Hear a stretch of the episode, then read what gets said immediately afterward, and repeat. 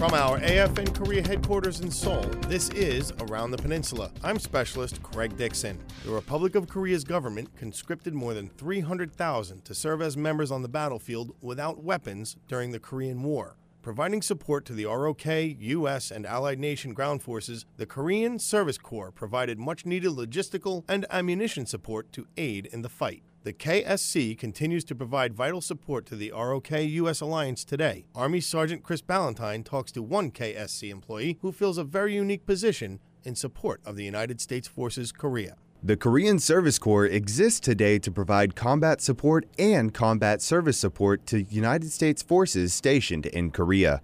However, many KSC employees fill jobs that are often overlooked. In his fifth year as a KSC employee, Mr. Chung Yup Kung works at United States Forces Korea headquarters as an assistant to the J5, which provides U.S. international negotiations, alliance coordination, and U.S. force planning. Mr. Kong talks about how before joining the KSC, he wasn't sure where he wanted to use his language skills. Actually, there was a good time and bad time for me.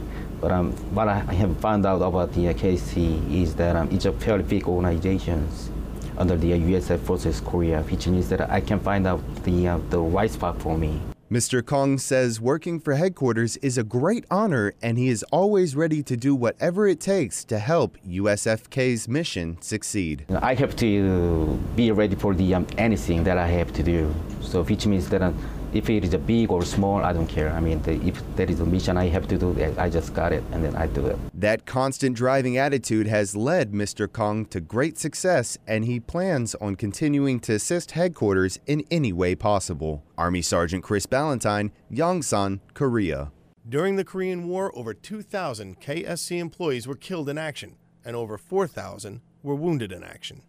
Force Health Protection offers ongoing tobacco cessation classes with education, counseling, and non smoking aids to help the quitting process. Dave Elger, Health Promotion Coordinator for Area 3, tells us there are better ways than quitting cold turkey. I think a lot of people find that with these medications and with the classes that it may not be as difficult as they as they think it's going to be or that they've experienced in the past. And so give it a shot because it'll be the best decision you ever make in terms of improving your overall health. To find out about classes near you or for more information, contact Force Health Protection and Preventive Medicine.